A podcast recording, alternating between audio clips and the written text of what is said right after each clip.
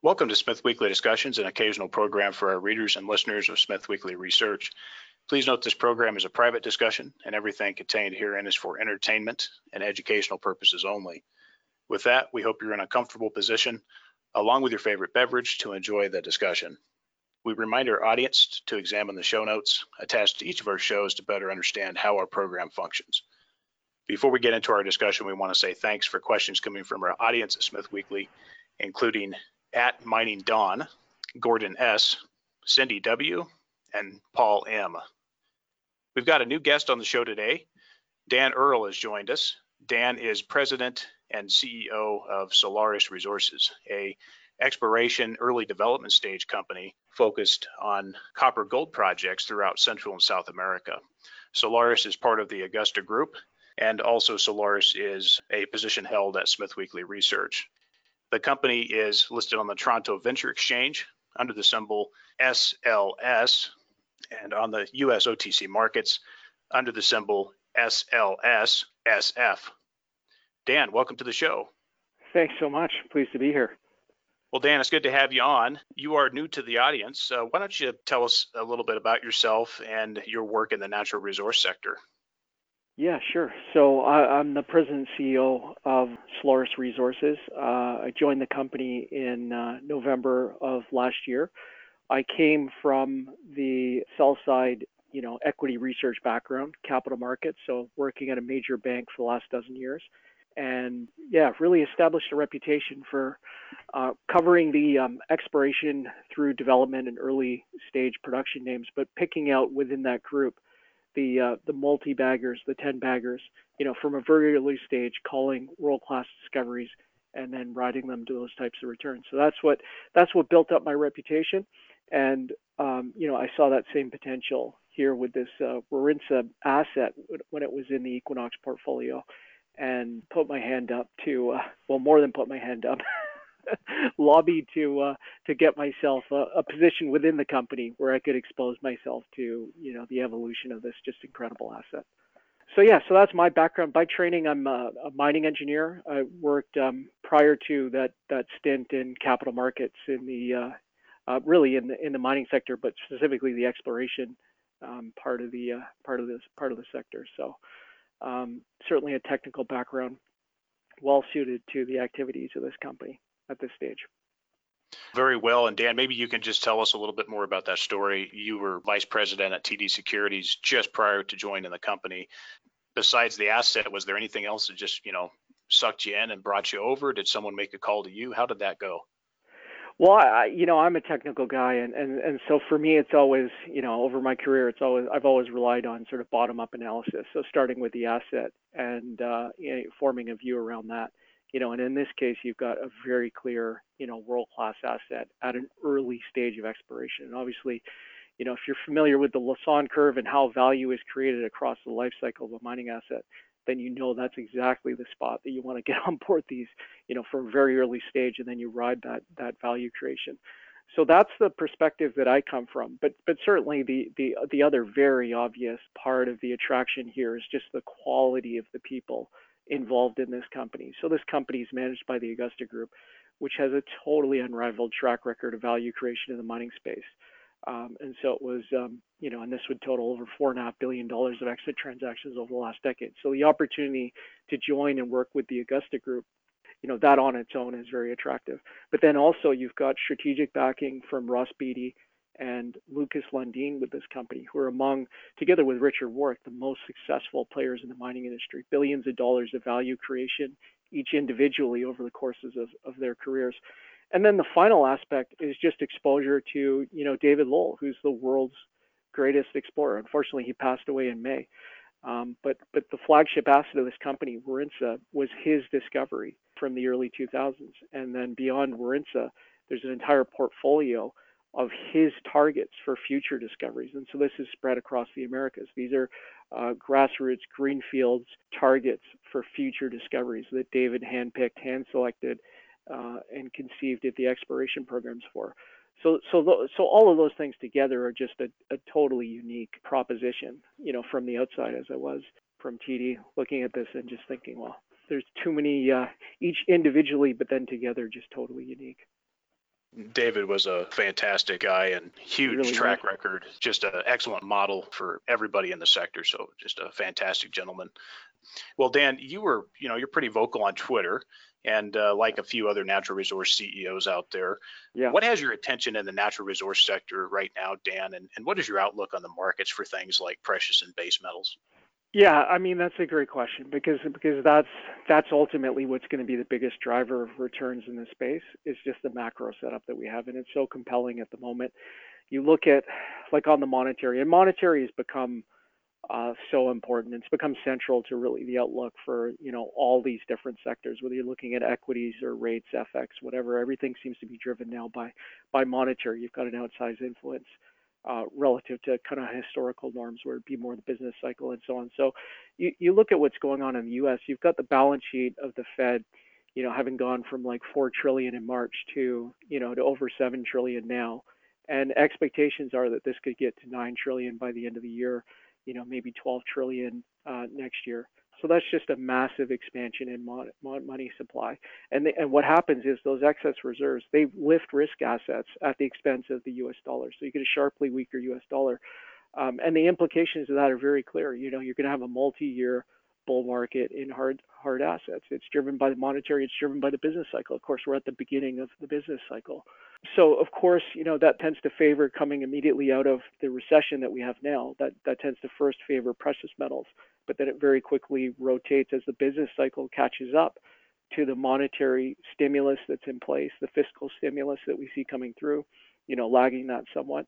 Uh, as the business cycle catches up to that, then of course there's a rotation into hard assets, which are more exposed to kind of industrial growth and so on. So we've got, you know, we've just got the perfect setup here. I mean, it, it's I, I, I like to I like to put things in the perspective of kind of historical experiences for people uh, because it, you know it's then easier to that that's an easier context to you know to understand how things may evolve. If you go back to the last cycle, you know, coming out of the great financial crisis, you know, we, we had you know basically a doubling of of the Fed balance sheet, you know, and gold prices doubled at that time. Um, we had the the copper price quadruple quadruple because um, uh, you know, because of how depressed copper got and then how, how far it had to go to incentivize new supply to come on to feed the business cycle. And you've got a similar setup this time around, although this time I would argue an even stronger case to be made for specific, you know, future facing commodities like copper that are going to benefit from these really dramatic, you know, kind of once in a lifetime uh, technological trends that we're seeing with electrification and so on from a high level, uh, you you have to feel good, very good about the outlook, both on the precious metals and on the base metal side.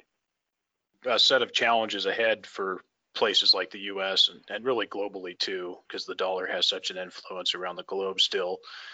Exciting time to be alive. Uh, at the same time, a little bit scary with what's going on uh, from not only economic perspective and and the uh, you know the Treasury uh, ordering up a lot of paper and a lot of ink to uh, keep their printing presses running full steam 24/7. But certainly the yeah. Uh, the social situation well, as well Dan, is is, quest- is questionable and difficult to, uh, yeah. to choke down. It, it is, and then I'd add in another element to that, which is which is you know also very worrying, which is just the political dysfunction that we have and and so we're not getting the uh, the kind of the appropriate fiscal response that we need. And what's happening is is is the Fed is having to having to do more more of the job, more of the heavy lifting to get the economy going again. And they don't have tools that are well suited to that. So the result of that is that we get this incredible asset inflation, you know, which we're seeing in the undermining of of, of the currency um, you know, as a result. So that, you know, that, that's kind of the third element element here, which is really uh, it, it's disappointing, but it also, you know, I mean, it we have to accept things as they are, and it has very, you know, significant implications for you know these hard assets that we're exposed to. Yeah, it's tough, and and we can't have growth forever, as you know, and the fiscal discipline, it's it's going to be painful, and uh, I think that's coming. So I think you and I both are going to be able to see that. We're young enough. I think we're going to see some interesting times ahead. Well, come back to the Augusta Group for just a moment, Dan. Sure. Uh, just talk briefly a little bit more about that, you know, umbrella, and also talk about the companies that's under that umbrella. Absolutely. So the the Augusta Group was founded by um, the you know its its principal Richard Warke Um, and so Richard Warke is the executive chairman of Solaris, and then he occupies a similar role with the other companies that are within that umbrella. And he's amassed just an incredible, I, I we argue it's an unrivaled track record uh, for surfacing, creating value uh, within the mining sector, specifically within the niche of exploration and development stage assets. And so, I'm, as I mentioned in my intro, you know that track record totals over four and a half billion dollars of exit transactions over the last decade. Um, and so these these were transactions like building up the value and selling Ventana Gold in 2011 for 1.6 billion dollars, uh, building up the value and selling Augusta Resource Corp for 670 million dollars in 2014, uh, co-founding Equinox Gold in 2017, which is now over a three billion dollar company, a mid-tier gold producer, and then most recently selling Arizona Mining for 2.1 billion dollars um, in 2018 after building up the value. These are all these are all assets that we took from a grassroots exploration stage, uh, built up the value, took them through economic studies, and then sold them on to partners who wanted to bring them through to production. So we've been true to um, you know our, our, our, roots and our core skill set. At, the Augusta Group, which is very much in this particular niche that uh, Solaris fits perfectly into so the, the portfolio companies uh, today are, you know, Solaris obviously is a, a, principal focus of the company, but then we also have uh, Titan Mining, which is a uh, which which is a, a U.S. Uh, focused mining and exploration company. It just just announced an exciting acquisition of a gold asset, gold exploration asset in southern Nevada, and then we've added another gold company which we're in the process, the transaction hasn't closed yet, but of taking over the management of, uh, called Bullfrog Gold, which again is in southern Nevada. And this is a strategic partnership with Barrick Gold, where we took an, an asset in uh, Bullfrog that was stranded, put it together with an asset or two thirds of the same asset, which was in Barrick, to create something really special there. Um, so those are the portfolio companies that we have today. Excellent. Let's get on to uh, Solaris here. Give us uh, just a high level, quick overview, Dan, and then I want to get into the capital structure, and then we'll start getting into the details of the individual projects. So Solaris is a copper gold growth and discovery story. This, this was spun out of Equinox Gold in 2018, and of course Equinox is totally consumed with their mission of becoming a leading mid-tier gold producer. This is under Ross Beaty, uh, where they're going from 200,000 ounces last year to over a million ounces of production over the next couple years. And so what they did with Solaris is they partnered with the Augusta Group to surface the value in what they conceived of at the time in 2018 as a, as a copper exploration and development uh, portfolio. We've now added another dimension with, with some of the recent work that we've done, which is the gold potential. That's why we refer it to refer to it now as a, as a copper gold portfolio. Um, so the company, it's obviously backed by, it's managed by the Augusta Group, but then backed by Equinox Gold as a strategic shareholder, uh, Ross Beaty, both through Equinox and then directly, and then Lucas Lundin. And, uh, and Lucas Lundin's involvement is really important because of the Lundin brand's significance in Ecuador. This is a company that's really responsible for opening the mining sector in Ecuador in 2014 with the acquisition of the Fruta del Norte project and then bringing that through to production in a responsible fashion, both from an environmental and social perspective, which was critical in generating the positive sentiment towards the expansion of the mining sector, and particularly like the foreign direct investment to make that expansion possible in in Ecuador, and cementing in place the support and the political opening for companies like ours to now follow through with the next series of projects. Um, so that's sort of where we're positioned in terms of the backing in terms of the asset, Warintza is our flagship asset. This was a David Lowell discovery. Uh, but then another important part of this story, which we'll get to in the coming years, is the exploration portfolio that we have in behind Warintza.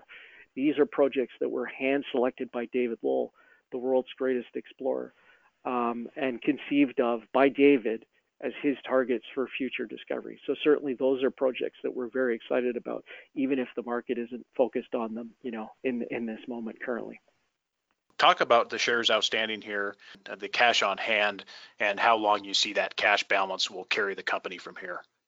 Starting with the cash, you know, so as of the um, the end of the second quarter, we had uh, 25, a little over 25 million Canadian of cash on the balance sheet.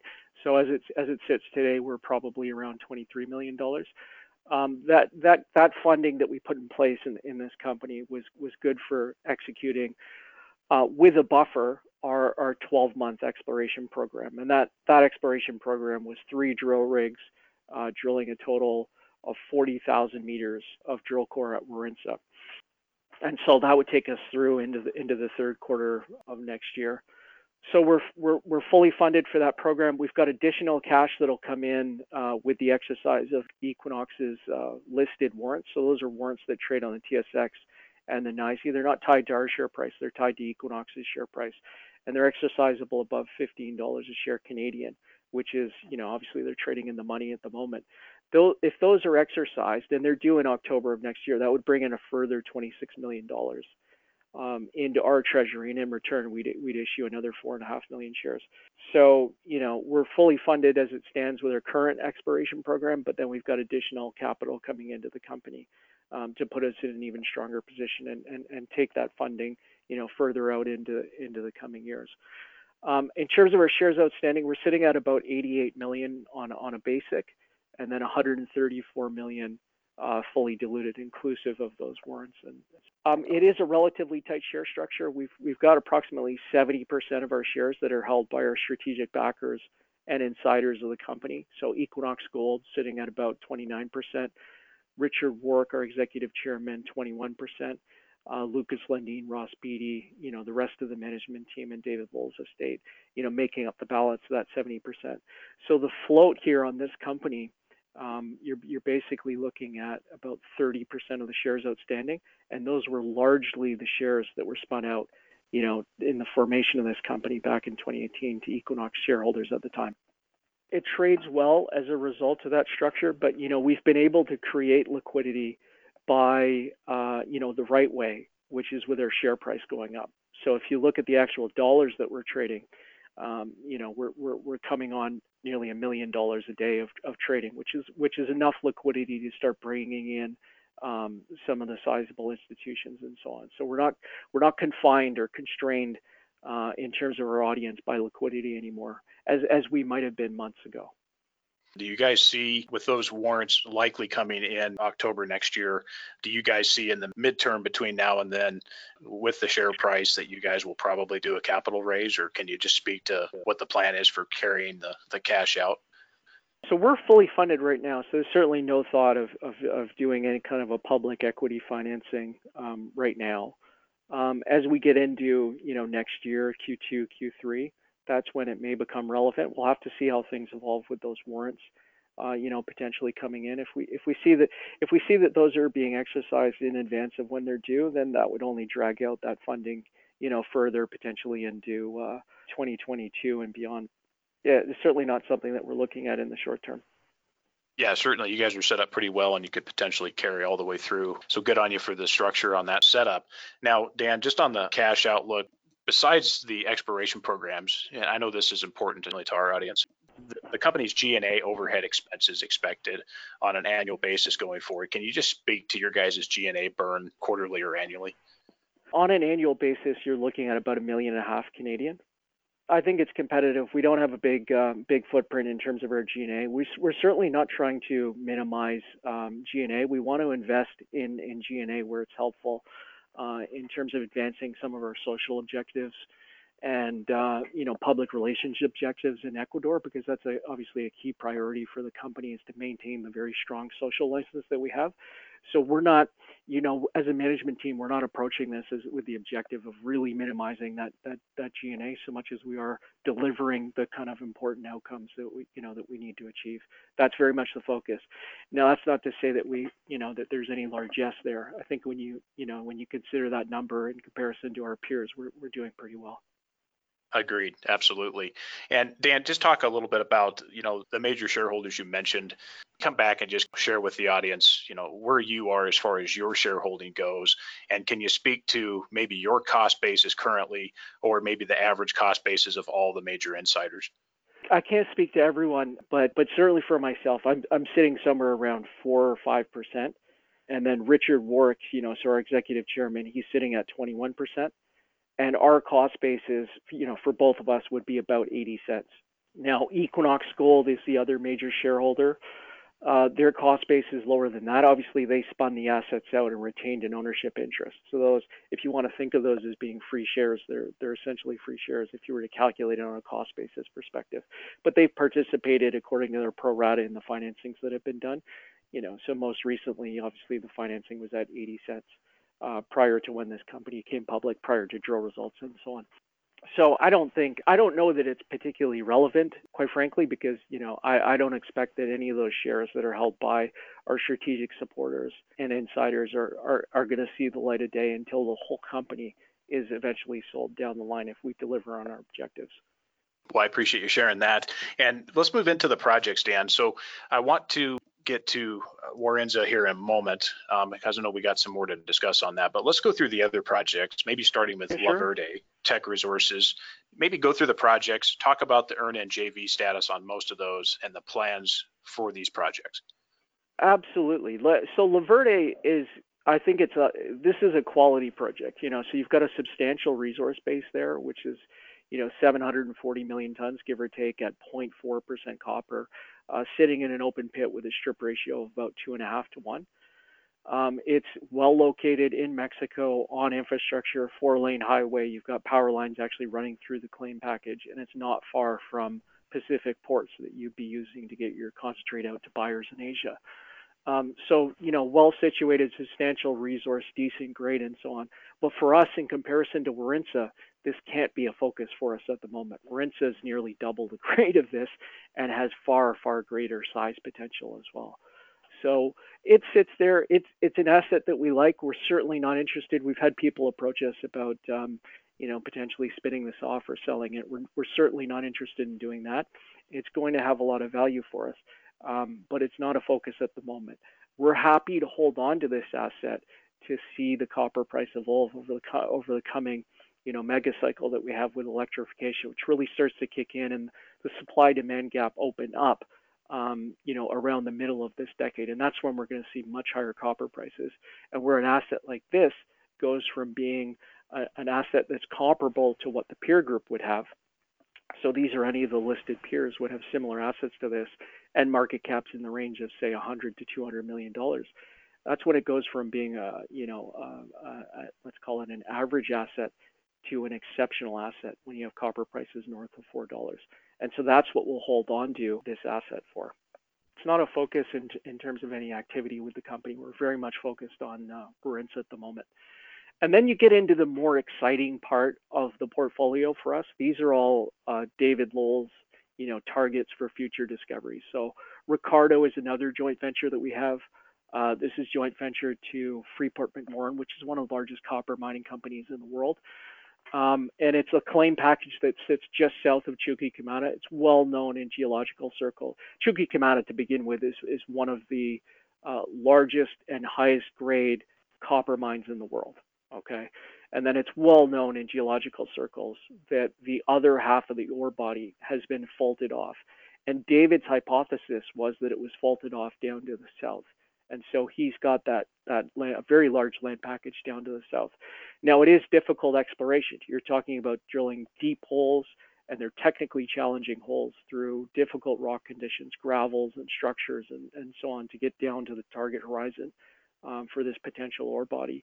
And that's why it's partnered with with Freeport, who's got uh, you know, a much deeper budget than we have and, and more, more, you know, better suited to that type of exploration, which is, you know, high risk, high reward, high expense uh, type exploration. But we're certainly happy to have them spending on the project. They're going to be spending six to seven million dollars by the end of this year, and um, you know, and to, and to retain some exposure to, uh, you know, a discovery there.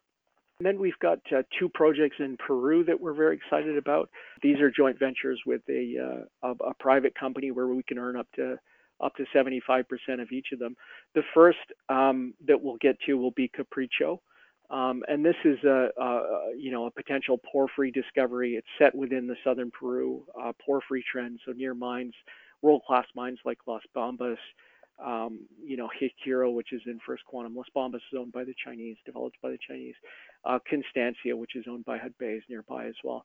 Um, so it's right in the right trend. Huge alteration footprint. Um, had never been drilled because there was no porphyry exposed at surface until a, a recent landslide exposed a porphyry outcrop.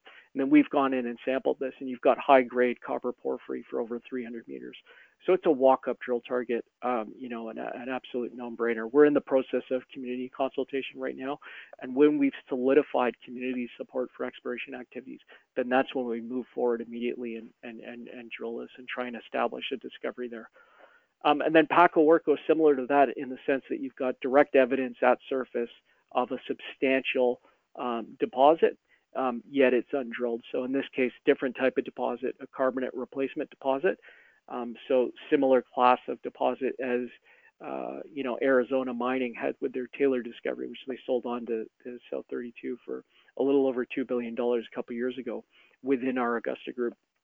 Um, so we, we, certainly have a lot of experience with this type of uh, of deposit. And, and, here you've got the mineralization outcropping over about two kilometers linearly and then it's completely undrilled. So it's another walk-up drill target for us once we've completed the community consultation work that we need to do as part of our CSR, our forward, uh, you know, CSR forward approach to to exploration that we have at this company. And uh, how about Tamarugo? Can you just touch on that with Freeport? Yeah, absolutely. this is one that David Lowell was, was particularly excited about. And this is, uh, you know, Chile is obviously where he made his, his greatest discoveries. You know, the greatest of them all being Escondida, the largest copper mine in the world, more than twice the size of the next largest copper mine. That was David's discovery.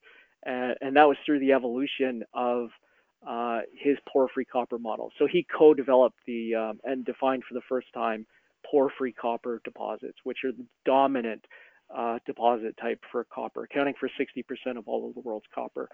Um, and he, you know, went out and applied that model directly in the high deserts of, of, of Chile to make a, a, whole series of discoveries. And of course, when everyone caught on to this, they then copied copied him, and you know, and the opportunities to do that were, you know, were then exhausted. But he continued to make discoveries, and Escondida was one of these by evolving that model. So instead of looking for direct evidence of the porphyry, he evolved it to then look for indirect evidence of the porphyry, and that was essentially the, uh, you know, in simple terms, the discovery at Escondida and, and a series of other discoveries. Um, but but David never stopped innovating. In, innovation was the key to David's continued success over a 50-year career, where he has discoveries from beginning to end. Um, and and so this Tamarugo project is just the further evolution. So it's it's not looking for the indirect evidence, but it's you know one step beyond that, the indirect evidence of the indirect um, here at Tamarugo, and very strong evidence um, that there's an underlying uh, copper system here. It's a walk-up drill target. We can drive the rig right on top of the property, and uh, we would have already done this. We would have drilled this property uh, in in in uh, in the second quarter um, of this year if it weren't for the COVID outbreak, you know, constraining our ability to get onto the property and get into this part of Chile where, where things were particularly acute.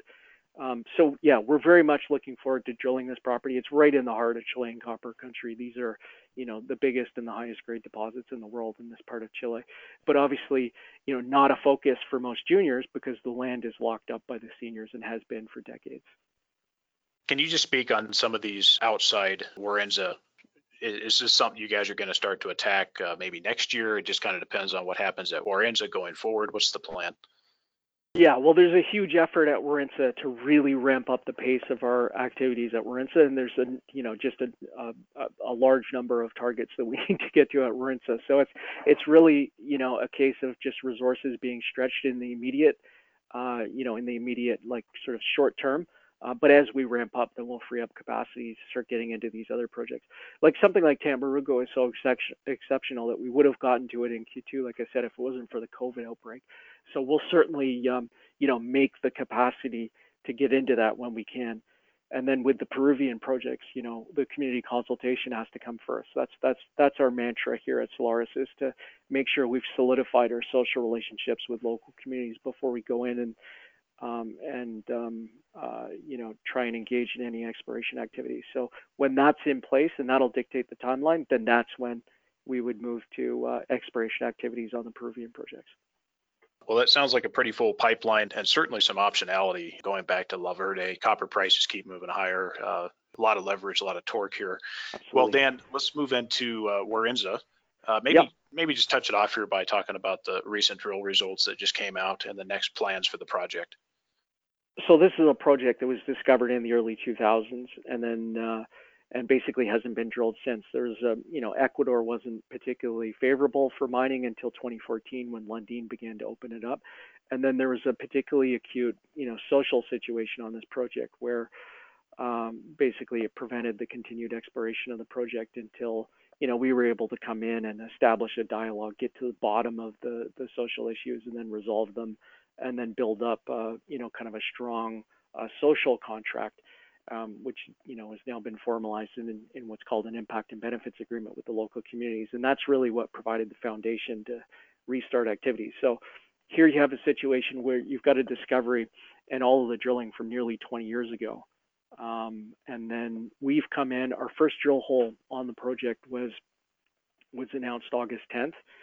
And that was an exceptional interval right from surface, 567 meters of 1% copper equivalent and that was consistent, you know, so obviously long interval, high grade, but then consistent mineralization all the way down the hole. So it wasn't a situation where we were stretching grade from depth back up the hole. It was actually, you know, uh, consistent mineralization all the way through, which is exactly what you want. If you're if you're if you're looking for uh, a porphyry deposit, the first thing is you want it to be open pit, not underground. Most of the recent porphyry discoveries have been underground, but an open pit is vastly preferable because of the the lower costs involved, the, lo- the lower lead times, the lower technical risk, et cetera. appeals to a much broader audience.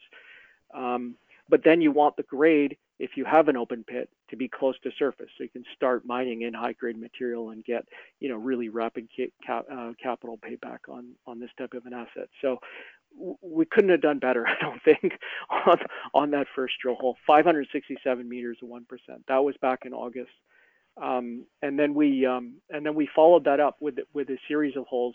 The, the, the, second hole essentially following up on that first one, where we extended the mineralization to 660 meters of 0.97, so essentially the same grade but a longer interval. And then with the third hole, we moved over 400 meters to the east side of the central zone, and then cut a monster interval of over a thousand meters of 0.7 copper equivalent. And just to get put the grades in perspective, you know, the average mine grade last year for open pit copper porphyries was less than 0.4%. So we're coming on double, you know, if not, uh, you know, triple those kinds of grades with some of these intervals. Um, so exceptional stuff right from surface, consistent mineralization right the way through. But the part that's impressive to us is, is, is, are not the, the meters and, and the grades which investors focus on. Because this is at such an early stage of exploration, what's actually more important to us as explorers is, is focusing on the geology that we're seeing and the alteration that we're seeing and the, and the types of things that we can pull from that drill core to try and vector towards the core of this system where we think that we're going to find the longest intervals of, of the highest grades. And that's very much to play for in the future and will be the subject of, you know, kind of our continuing drilling here. Yeah, lots of good progress out of the gate. Now, with the depths that you have out there, you guys, this last hole that came in was just over a thousand meters. Do you guys plan to drill deeper than that in the future, or is that just sufficient depth at this point to really expand the, the trend, tying in central with east and west? Yeah, so so a thousand meters, but bear in mind that's starting right from surface. So I think that thousand meter interval, I mean, uh, that basically began at four meters depth. So this is coming right to surface. So it's not like we're talking about any underground situation here. This would all easily fit into an open pit domain.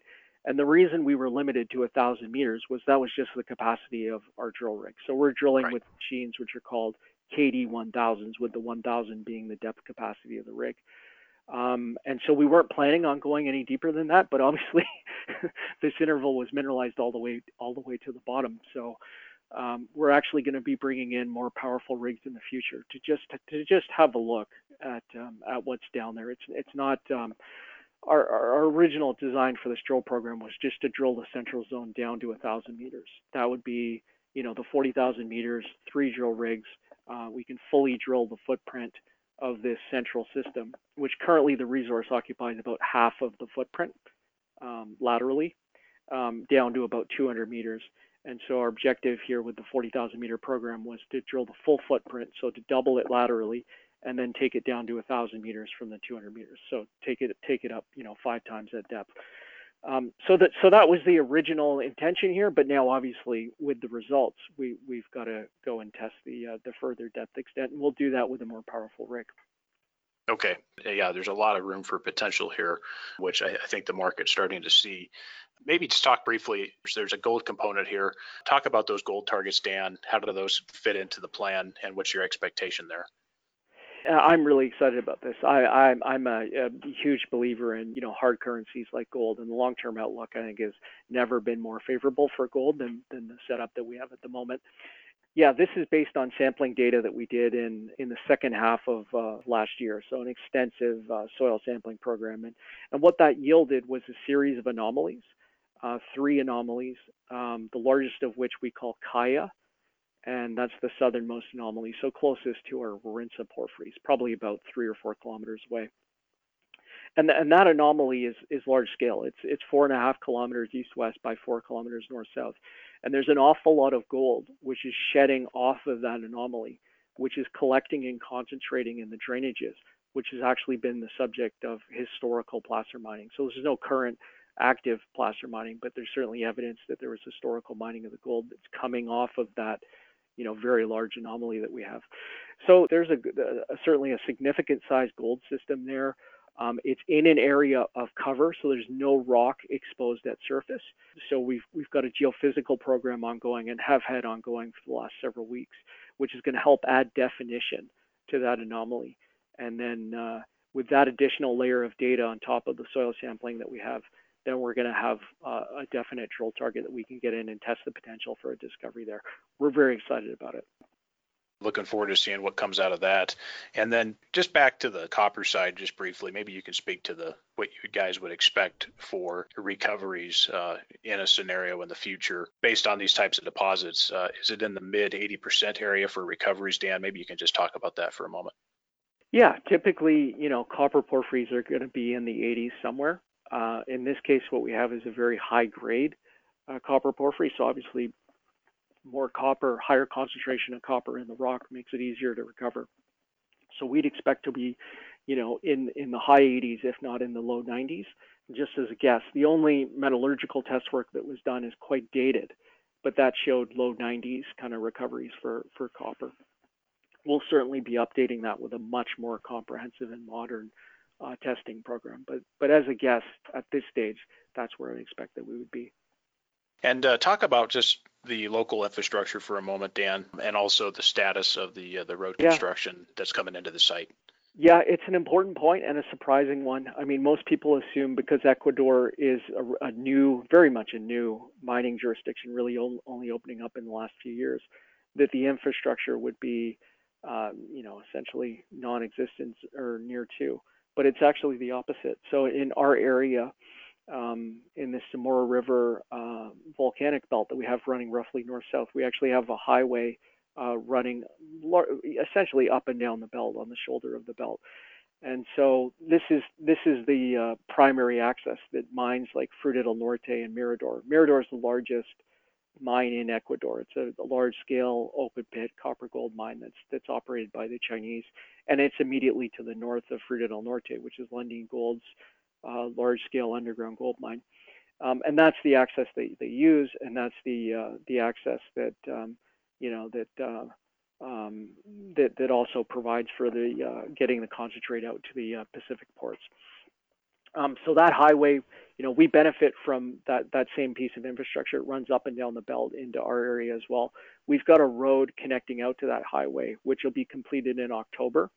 Um, so that's a 22 kilometer road. It's a joint project with the uh, municipal government, and that'll drastically improve the logistics um, into this project. Um, and then in terms of power, you, you know, you're blessed again. There's um, uh, high tension power lines supplying cheap, clean uh, consistent hydroelectric power uh, from the grid that's, that are that are largely running up and down that that highway. So we'll, when the time comes, eventually be able to uh, to tap into that. And then, of course, the other key key piece of infrastructure that you need for a mining project, and particularly one of these copper mining projects, is water. You know, and so in Chile, it's just a water scarcity is a massive issue, actually a constraining issue on the growth of the of uh, of the copper mining industry in that country.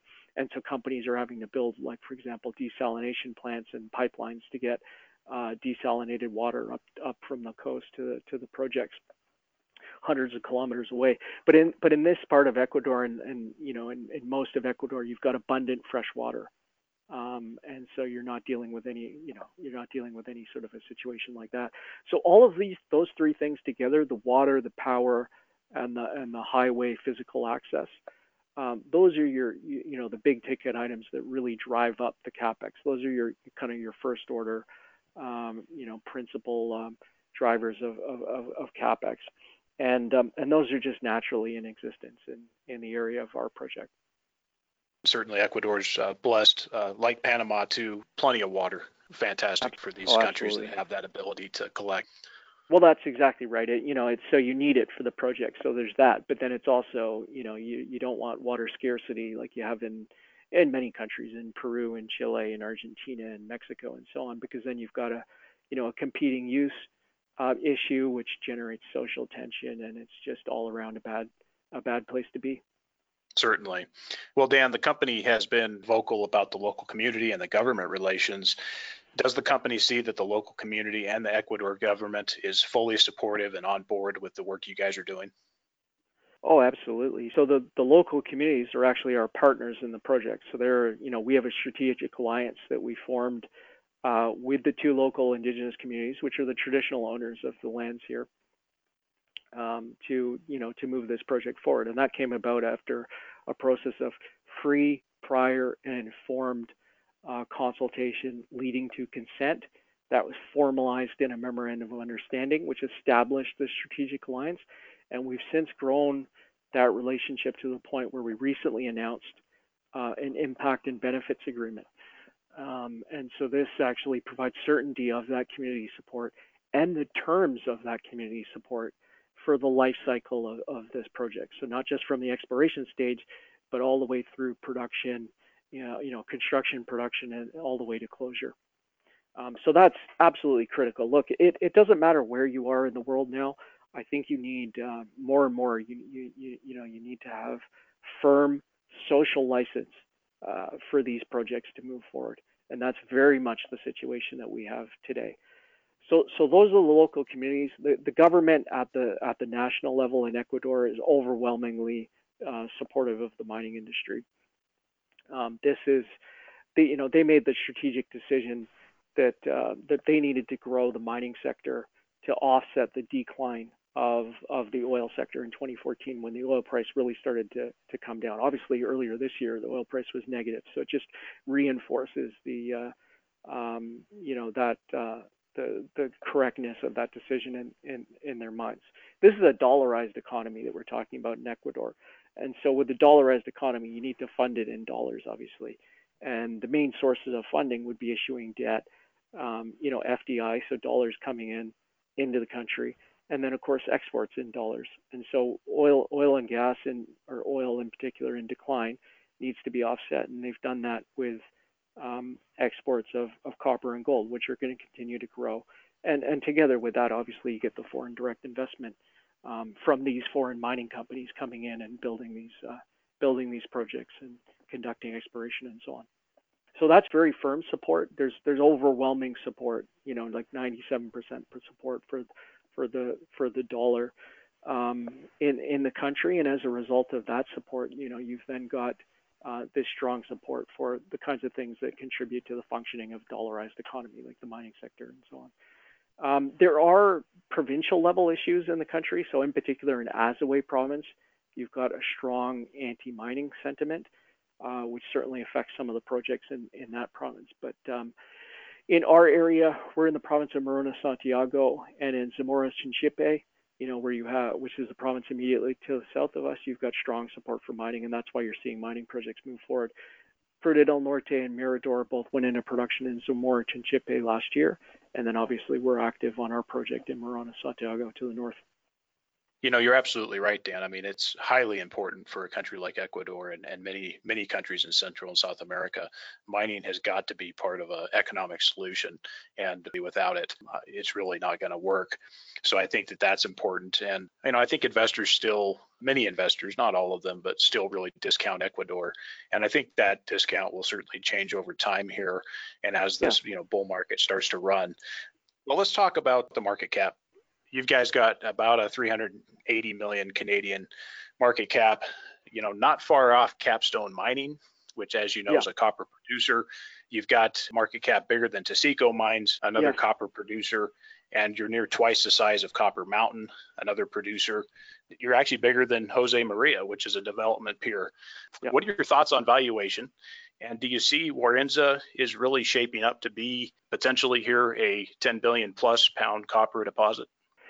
Yeah, I mean it's it would just be pure conjecture. I mean, I mean, you know, to talk about the potential scale, but certainly if you look at the footprint of the Warintza system of porphyries, it's it's essentially a five kilometer long trend of porphyries that come right to surface, and so you can see that, you know, in the maps that we provide with our press releases and our presentation, and so that's the kind of footprint that you need for that scale of a porphyry system. You know, so that would be on par with something like if you're familiar with Northern Dynasty and their pebble deposit in Alaska, just on in terms of the pure, you know, if you're just looking at the deposit and forgetting about the permitting issues and you know, and the history of like uh, political noise around that asset, you know, that porphyry trend is about five kilometers long, and that constitutes, you know, six seven billion dollar six, six to seven billion tons of, of, of you know relatively high grade copper mineralization there uh, Oyu Tolgoi, for example, in Mongolia, similar sort of scale, similar kind of footprint. So we're talking about the footprint here that could support, uh, you know, multiple billion uh, tons of of, uh, of uh, porphyry mineralization. It's all to play for. It's all got to be drilled and proven up. It's too early, certainly, to start talking about, um, you know, the what the tonnage will be. But but certainly, you see the scope for it to, you know, eventually get into that order of magnitude with the footprint that you see today. Um, in, in, terms of the, the, the, valuation, there's a long way to go.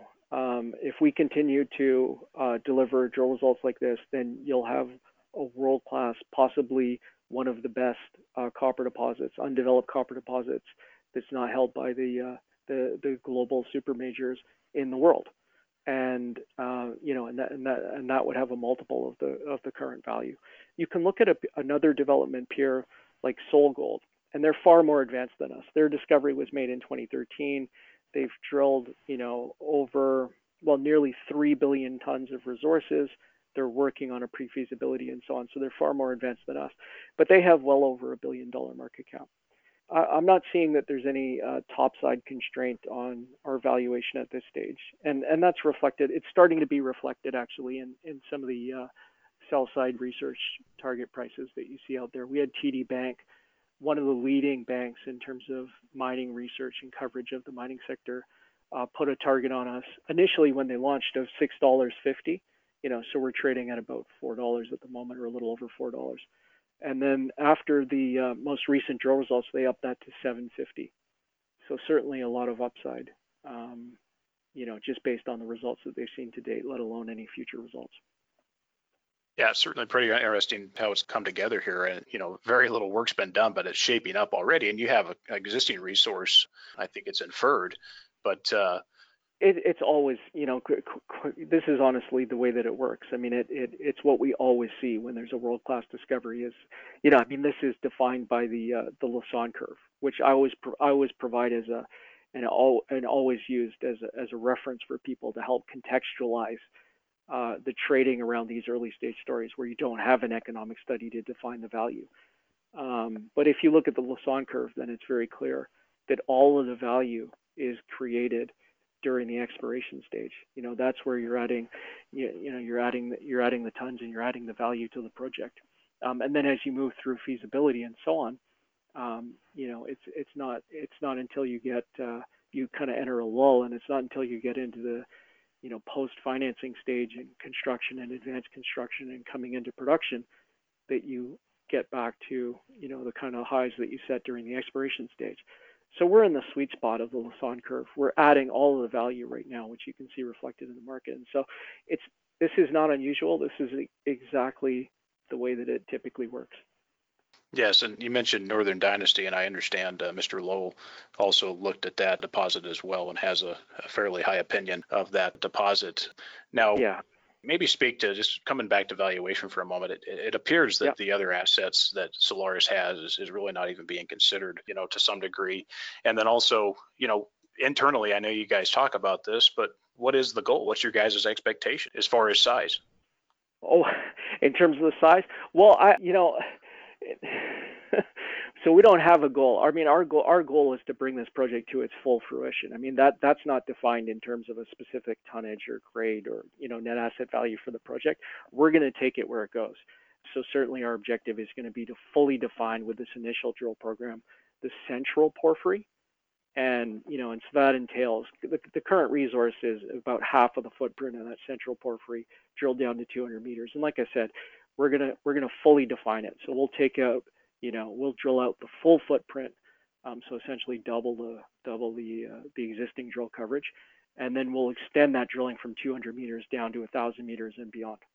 So that's what we'll do with the initial program. But then the but then the bigger picture here is the rest of the porphyry trend. So we certainly have a similar size footprint and slightly higher values at surface at our west porphyry it's undercover, so it wasn't a target of drilling for David Lowell. David Lowell's discovery was the outcrop, and then he drilled around that.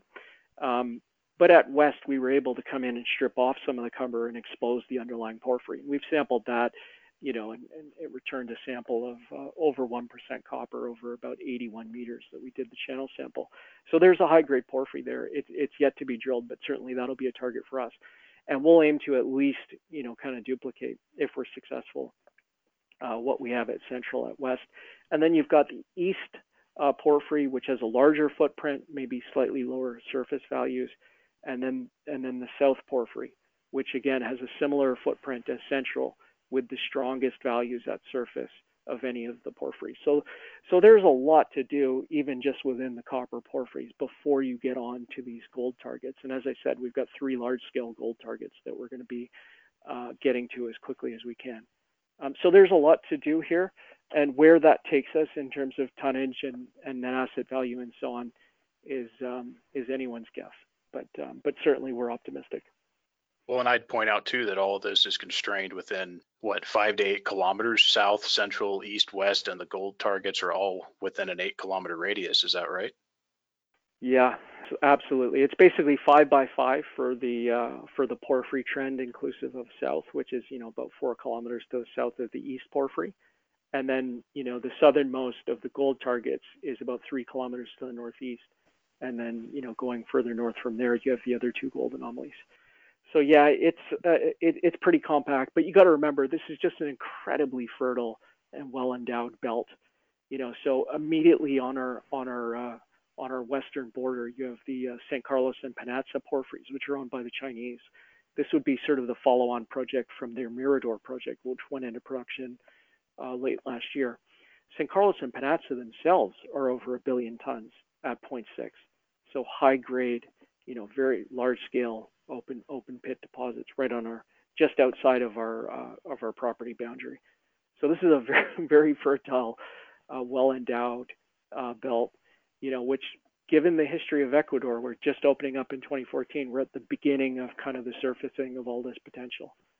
So it's like looking at, you know, it's like rewinding the clock on a jurisdiction like Peru back to the early 90s, or you know, uh, maybe Mexico in the 80s, or Chile in the 60s very compelling. And of course, if you count in uh, David's track record, uh, looks like there's uh, more to come in that front as well. And maybe just talk briefly just about exit strategy, Dan. About you know, you guys, Augusta, typically it's it's usually yeah. been a buyout. Just talk about your guys' preferred exit strategy. I suspect you guys don't want to become a producing mining company, but maybe that's on the table as well. But talk about the strategy and the time frame to realize that. So the, the approach at Augusta has always been to advance these projects as though you're going to build them yourselves. So to do high quality, really thorough uh, and conservative technical work that you can, you know, you, you can be confident that you're able to actually deliver on. And um, and to move them forward on that basis. And the history has been, and certainly the experience has been, that we've been able to exit, um, you know, with the right buyer coming along, with the right price, um, to exit these uh, projects before we before we actually get into the serious, uh, you know, capital spending of constructing one of these projects. Um, and and that's and and and that's uh, and that's what you can do when you have a world-class project. You know that that doesn't that doesn't happen if you have a a, a subscale asset or you have a you know a, a, less than robust asset in terms of the economics. Um, but if you if you if you confine yourself to these world-class assets, then that's the potential that you expose yourself to. And certainly that's been the history with this group, and there's no reason to doubt that um, there's similar potential here with this asset.